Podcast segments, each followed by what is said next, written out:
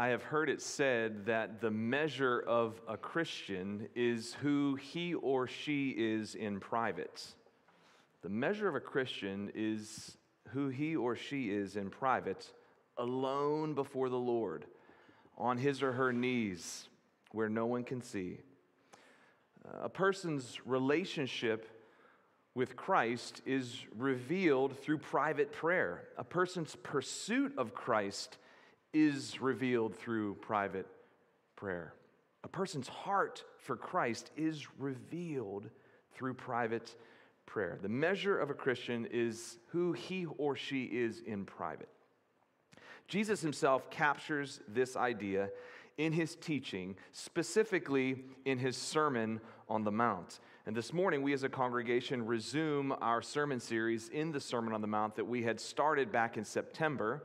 We took a brief pause during Advent for a few weeks, and we're back into it beginning today. As a review, the title of this sermon series is The Way of the King.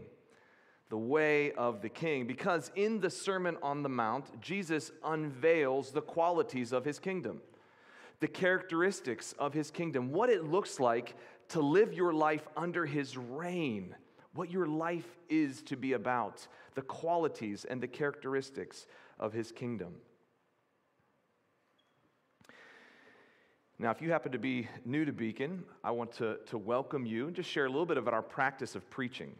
Uh, we typically work through large portions of Scripture, alternating Old and New Testaments, systematically walking through uh, passage by passage, expositing the, the passage or the text. That means to mine out, to bring out what God has put in there. That's what we seek, seek to do. And all of it centers on Jesus Christ, his person and his work. Whether you're in the Old Testament or the New Testament, Jesus says all of it testifies of him. And so that's, that's our practice. We want to welcome you. We would love for you to join us this winter and spring as we continue uh, this series in the Sermon on the Mount. Our hope is to finish it right before Mother's Day. So we'll be here for the next several months, just taking it passage at a time. So let's turn in our Bibles to Matthew chapter 6. Matthew 6, you can find that on page 811 page 811. If you're here today and you need a copy of the Bible, we love to give free Bibles away. In the lobby, there are three bookshelves. The one closest to the restrooms, you can find several black hardback Bibles. Please take one if you need one. If you have a friend that needs one, by all means, get one for your friend as well. Matthew 6, I'll read verses 5 through 8. Jesus says, And when you pray, you must not be like the hypocrites for they love to stand and pray in the synagogues and at the street corners, that they may be seen by others. Truly, I say to you, they have received their reward. But when you pray, go into your room and shut the door and pray to your Father who is in secret, and your Father who sees in secret will reward you. And when you pray, do not heap up empty phrases as the Gentiles do for they think that they will be heard for their many words. Do not be like them, for your Father knows what you need before you ask Him. Now, before we took a break for Christmas, we had just started Matthew chapter 6. We had just turned from Matthew 5, walking through all of Matthew 5, opening our Bibles to Matthew 6. And what happens here in Matthew 6 is a little mini series within the broader series of the Sermon on the Mount. We see this in Matthew 6, verses 1 through 18. In those verse, verses, Jesus warns against practicing your righteousness or exercising your spiritual disciplines to be seen by others, to be praised by others, to be patted on the back by others. In other words, he's warning us against religious showmanship which is a danger for any Christian. Practicing religion for all the wrong reasons, for the praise of people. He introduces us to this warning. If you just look back with me to Matthew chapter 6, verse 1, it serves as an introductory verse on this little mini series, this warning against practicing your righteousness for others to applaud you. Matthew 6, verse 1 Beware of practicing your righteousness before other people in order to be seen by them, for then you will have no reward from your Father who is in heaven. So that's the sort of summary warning, and then he unpacks that three times over through three different spiritual disciplines. Giving, we talked about that on December 3rd. Then he moves into praying, another spiritual discipline. Talk about that today. And then next week, well, actually not. The next few weeks, we're going to camp out in the Lord's Prayer. Jesus does this little excursus, as you can see in verses 9 and following on the Lord's Prayer. So we're going to camp out in the Lord's Prayer for a few weeks, and then we'll come back to fasting. But giving, praying, and fasting, those are the topics at hand in verses 1 through 18 that Jesus is warning against practicing those religious disciplines, spiritual disciplines, to be seen and applauded by others. Well, the charge that I want to leave you with today, here in Matthew 6, 5 through 8, is this pray with a pure heart. It's that simple. That's Jesus' message here in these verses. Pray with a pure heart. He is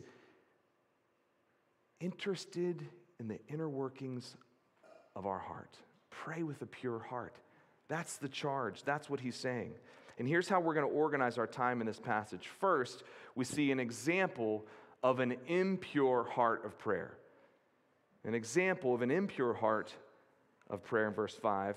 And then he follows that with two instructions for fostering a pure heart of prayer. Two instructions for fostering a pure heart of prayer. You see that in verses 6 through 8. All right, so first, let's begin with an example not to follow. An example of an impure heart of prayer. We see this in verse 5. Jesus says, And when you pray, you must not be like the hypocrites for they love to stand and pray in the synagogues and at the street corners, that they may be seen by others. Truly, I say to you, they have received their reward. Now, by way of observation, you want to miss this. Notice how he begins, verse 5. And when you pray. Notice he doesn't say, and if you pray. He says, and when you pray, which means Jesus presupposes that his people pray. Jesus expects his people to be praying people. He expects the citizens in his kingdom to pray, to plead before him. And when you pray, not if you pray. Prayer is a gift and a privilege. And if we're honest, prayer is also a discipline and a struggle. Yet Jesus desires that we pray, He expects us to pray. My hope in this sermon is that it will serve as a step of encouragement for you to press in to prayer. A step of encouragement for you to pray and to keep praying, to ask and keep asking. Jesus says in verse 5 And when you pray, you must not be like the hypocrites, for they love to stand and pray in the synagogues and at the street corners, that they may be seen by others. So Jesus is providing us a, a negative example, an example not to follow, He's referring to the religious professionals of his day, the scribes and the Pharisees, who at times he named them hypocrites. Why? Why did he call them hypocrites? What does that word hypocrite mean? The word hypocrite means to act the part in a play. Greek actors would wear different masks in a theatrical performance, playing different actors. So, what Jesus is doing by calling them hypocrites is saying that they're acting as people who are following God, who are seeking God, when in reality, that's not at the core of who they are. Their hearts aren't right with God, they are masquerading, they are pretending to be religious, pretending to be devout. That's what he's speaking of when he, when he says that they're hypocrites. They're masquerading. They're praying for all the wrong reasons. What does he say that they're ultimately motivated by? He says, For they love to stand and pray in the synagogues and at the street corners, that they may be seen by others. That's what they're after. The eyeballs of others on them, that they may be seen and praised and applauded. Public prayer was part and parcel of the Jewish religious life praying in private, praying in public. That was part of the Jewish way of life, part of Jewish piety. There were public prayers in local synagogues, much like we do here at Beacon. I prayed, Dylan prayed, Josh prayed. People pray all the time in these public settings, these worship gatherings. The same was so in local Jewish synagogues. There was also public prayer on the street corners, as we see here. During various fasts and focal religious times on the Jewish calendar, a trumpet would blast and people would stop what they're doing. Men, in particular, would stop in what they're doing and pray right on the spot. And sometimes these prayers were exceedingly ostentatious, seeking to draw attention in the word choice, in the flowery language, in the souped up religious speech, in the intonation and the fervency. Much of it was an act, Jesus is saying. Praying so that people put their eyes on you. That's what he's warning against. The temptation in public praying to draw attention to yourself. That's praying for the wrong reason. It's praying with an impure heart. See, Jesus is targeting our hearts. Why do we ultimately pray? Particularly, why do we ultimately pray in public? What are we after? If we're ultimately after the praise of people, sadly, that's all we'll ever get. That's what he's saying here.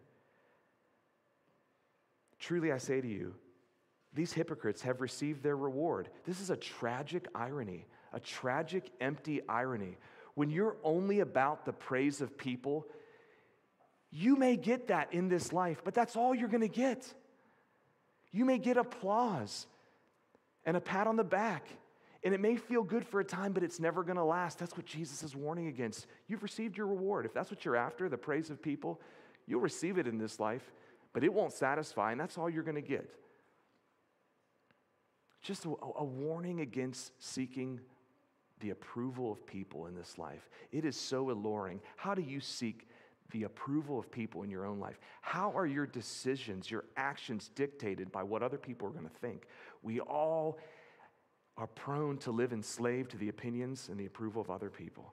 Jesus is warning, warning against that. It never satisfies. Human praise is fleeting. The earthly pat on the back that you and I so often desire never satisfies. We need, we need another pat on the back and another one after that. It never satisfies. True satisfaction is not found in man's approval. True satisfaction is only found before your Creator's approval of you. And you have it when you look to Him with eyes of faith and trust in your identity in Him, in what Christ has done for you. Your identity is in Him, not in what you do, but in who you believe. Well, what are some public settings where we can be tempted to pray for all the wrong reasons? Let's just get practical here. And I'm preaching to myself because I just pre- prayed for about nine minutes. We begin our service strategically with a long, extended prayer. And you might ask, why do you do that, Dane? Why do you do that? Because we, at the outset of our, our service, are saying we are 100% dependent upon the living God. We need God. We don't want to start this service until we look to Him and ask for His grace. We need God. And we need Him in all these various ways. We need the gospel. We need community. We need empowerment for mission. You can just outline my prayers. As I pray, is Dane praying the gospel? Is he praying about community? And is he praying about missions? That's what I do every Sunday. I have categories of prayer the gospel, community, and mission. You can just outline it. And I'm, I'm giving you the, the, the Cliffs Notes here. We need God in all of those areas. We need Him. He gives us the gospel. We need Him to do life as a community. We need Him to do mission. We start out with a long pastoral prayer because it is a statement at the outside. We are desperate for God. We don't want to move forward in this corporate gathering unless we have our eyes on Him, seeking Him. What's the danger, though, Dane? What's the danger, Pastor?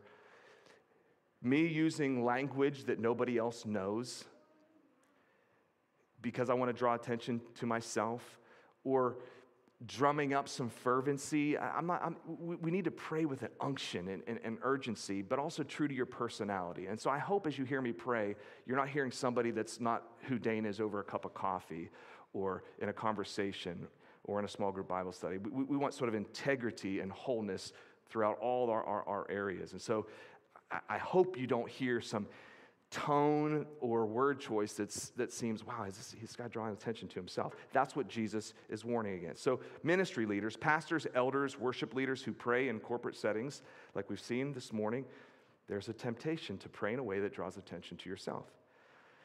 Have you ever been invited to pray before a wedding reception or at a family gathering or some other public setting? That can be a little bit unnerving. I'd just say this be yourself. And when you get nervous, just have a Bible with you and pray the scriptures like Josh did to, to introduce the sermon. He just, he just opened up the Psalms and prayed the Psalms. Okay? How are you invited to pray in public settings? You're probably given the opportunity at some point. And then maybe a very common one if you've ever been in a small group Bible study, a community group, a discipleship group, you break up into groups of three, four, five people, there's a temptation there to put on kind of a face and to pray in a way that draws attention to yourself. Just be guarded. Pray with a pure heart. Some helpful diagnostic questions to consider. Do I pray more frequently and fervently in public or when in private?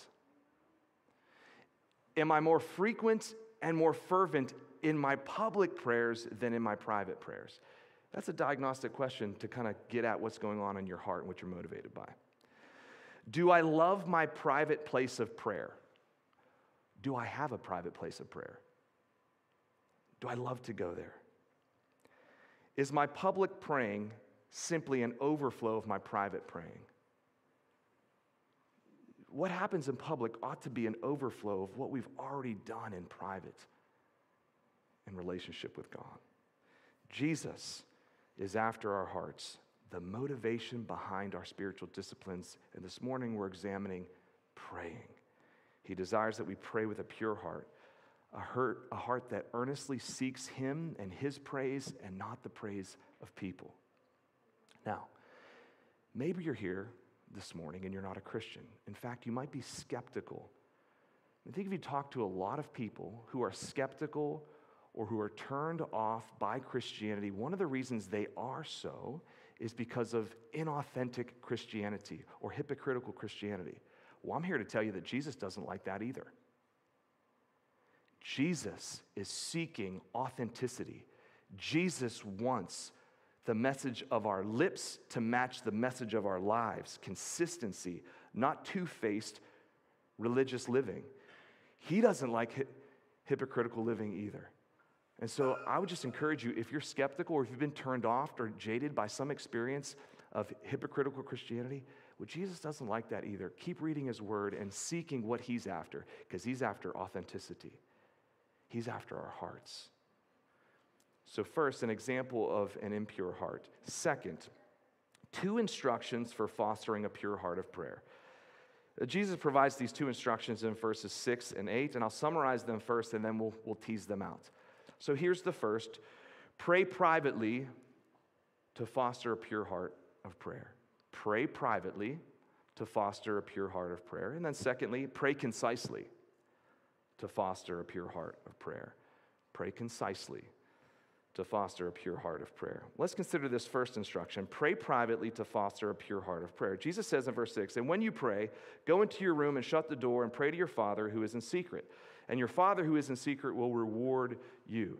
Now, at the outset of this instruction, we can make a mistake here by kind of making absolute what Jesus is saying. The Sermon on the Mount is edgy. Jesus speaks with force, and we're meant to feel the force, but we also have to be care- careful not to, to make absolute some of the things that he's saying here. He's not saying, You shall never pray in public. He is saying you should prioritize your private praying, and out of that, you should, out of the overflow of your private praying, you should pray publicly. I mean, Jesus himself prayed publicly.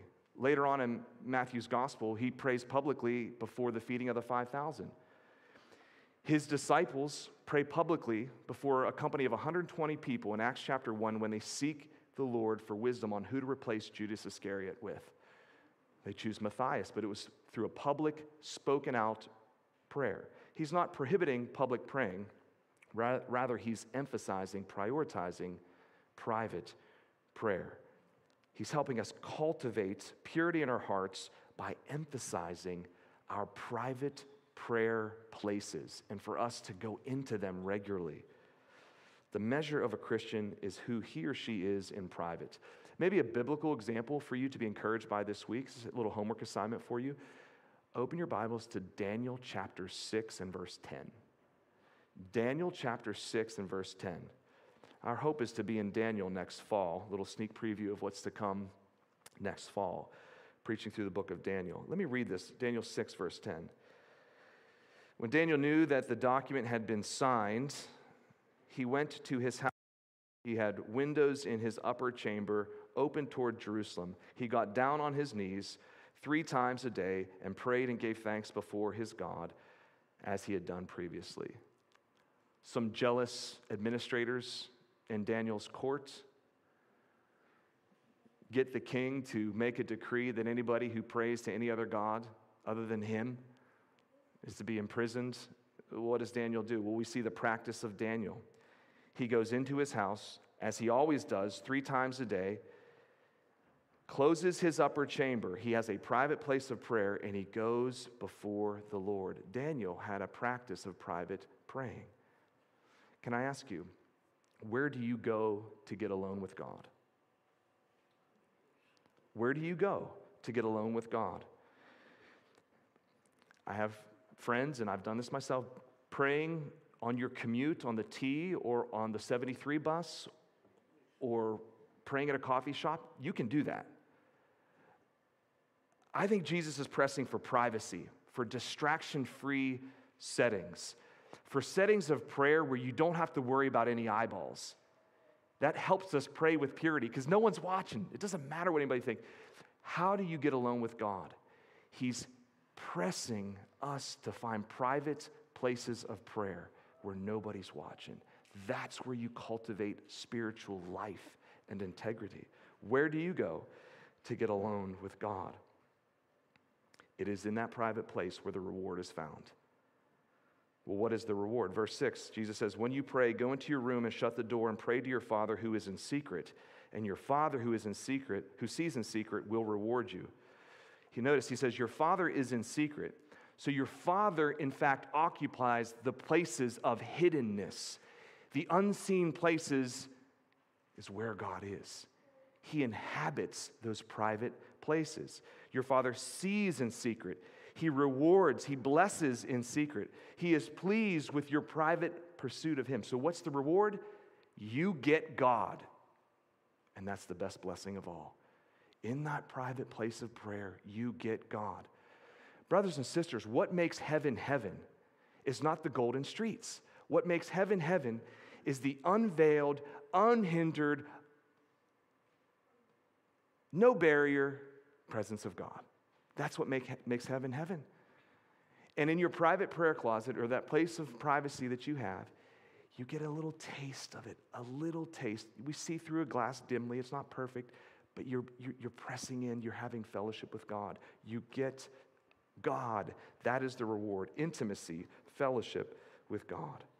Pray privately to foster a heart of purity. And second, Pray concisely to foster a pure heart of prayer.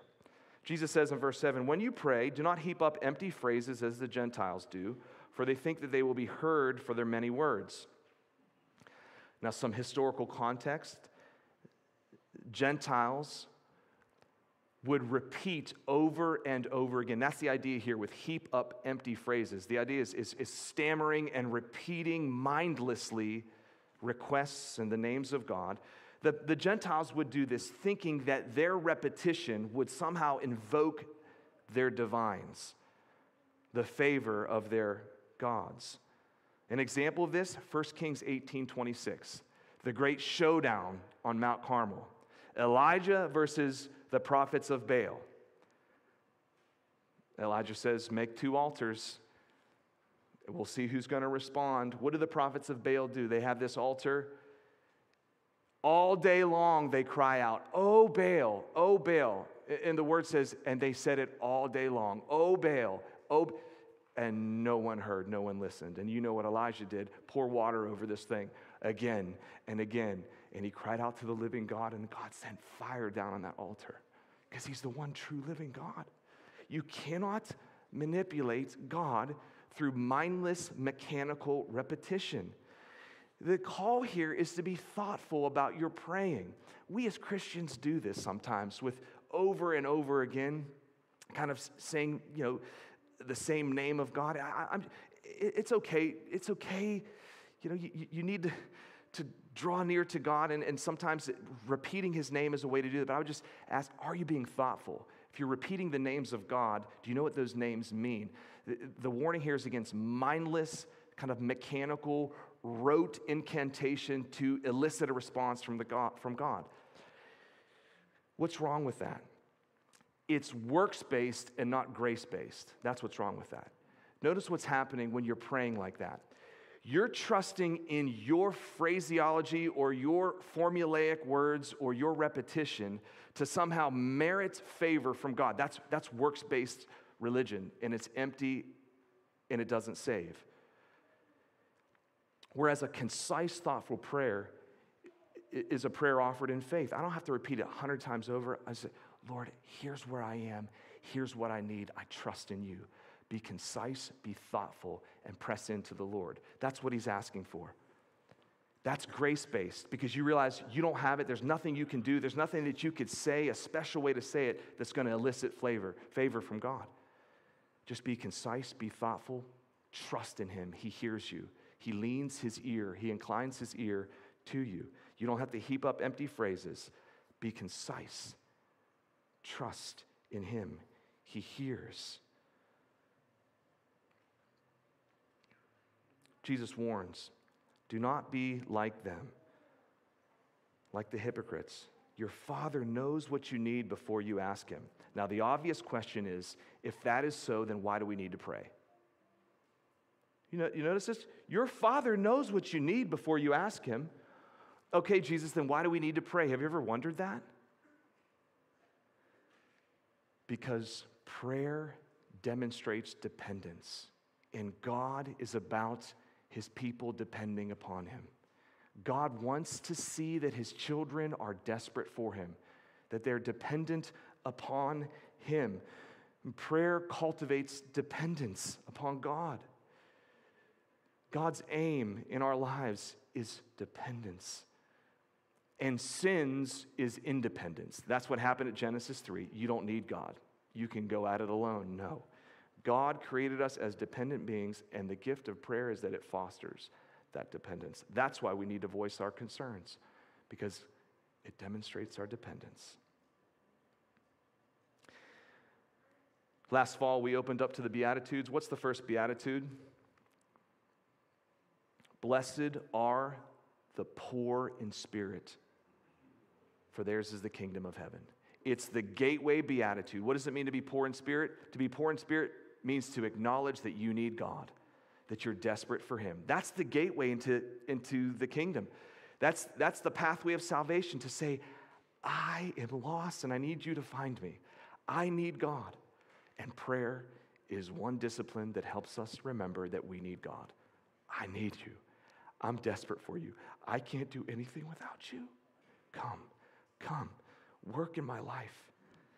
Prayer cultivates a poverty of spirit, it's the essence of the gospel.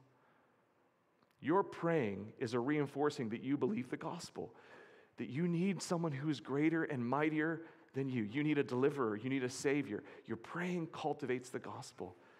And if you're here and you've never heard the gospel, we want to share that with you. The Bible says that we all have sinned and fall short of the glory of God. We are in a great predicament. And we all stand in need of a Savior to give us forgiveness. And it can only be found in Jesus Christ, His death on a cross and His resurrection from the grave. You need God this morning. I need God this morning. And you don't have to work for it. You don't have to say some special, you know, formulaic thing. You just have to look to Him and say, I believe you, Jesus. I believe you died for me and rose again. Welcome me as your child. That's the gospel. You need God, and so do I. Pray with a pure heart. We see an example not to and two instructions to follow to foster purity of heart. Pray with a pure heart. Many of us find it difficult to pray. Gonna conclu- I want to conclude with this. It's tough. It's a, it's a privilege and a gift, but it's also a discipline and it's a struggle. I love what Donald Whitney says in his excellent book, Spiritual Disciplines for the Christian Life. He says this There are many good resources for learning how to pray, but the best way to learn how to pray is to pray. What's he saying? Just start somewhere, just begin a conversation. And so here's what I want to leave you with. If you have an hour in your life, who is the person that you want to spend that hour with most? Who is your favorite conversational partner in this life? If you have an hour to have your favorite drink, whether that's hot intelligentsia coffee or tea or orange juice, Brian Hodder, whatever it is, who is that conversation partner that you want to be with? You see, that's what prayer is. It does not have to be elaborate, it has to be dependent and earnest, just genuine. Who is your favorite conversational partner? My prayer for myself and for my kids and for you, our church family, is that Jesus Christ would be your favorite conversational partner in the day. Because the Bible says that He's a friend of sinners, He's a friend of people like you and me. And He wants us to go to Him and have regular conversation and let it be fluid and natural. Seek Him like you do your best friend in conversation. Many ways to learn how to pray, but His best advice is just to start, just to pray, have a conversation. The Lord will hear you, it will delight Him, and it will be good for your soul. Pray with a pure heart. Let's close in prayer. Father, thank you for your grace. Thank you for the privilege and the gift that prayer is. We also understand that it's a discipline and a struggle. We need your empowerment to help us, to move us, and motivate us to pray. And not just to pray, but to pray in the right manner, uh, motivated by the right truth. God, guard us against fear of what people think, uh, drawing attention to ourselves. God, help us to pursue purity, authenticity in our praying. Help us to grow in our dependence upon you and to exercise private and public prayer to do that. I pray for some who need Christ this morning. We pray, Lord, that you would work in their hearts, bring about an understanding of the gospel, understanding of their sin, and the beauty of you, their Savior. We pray this in Jesus' name. Amen.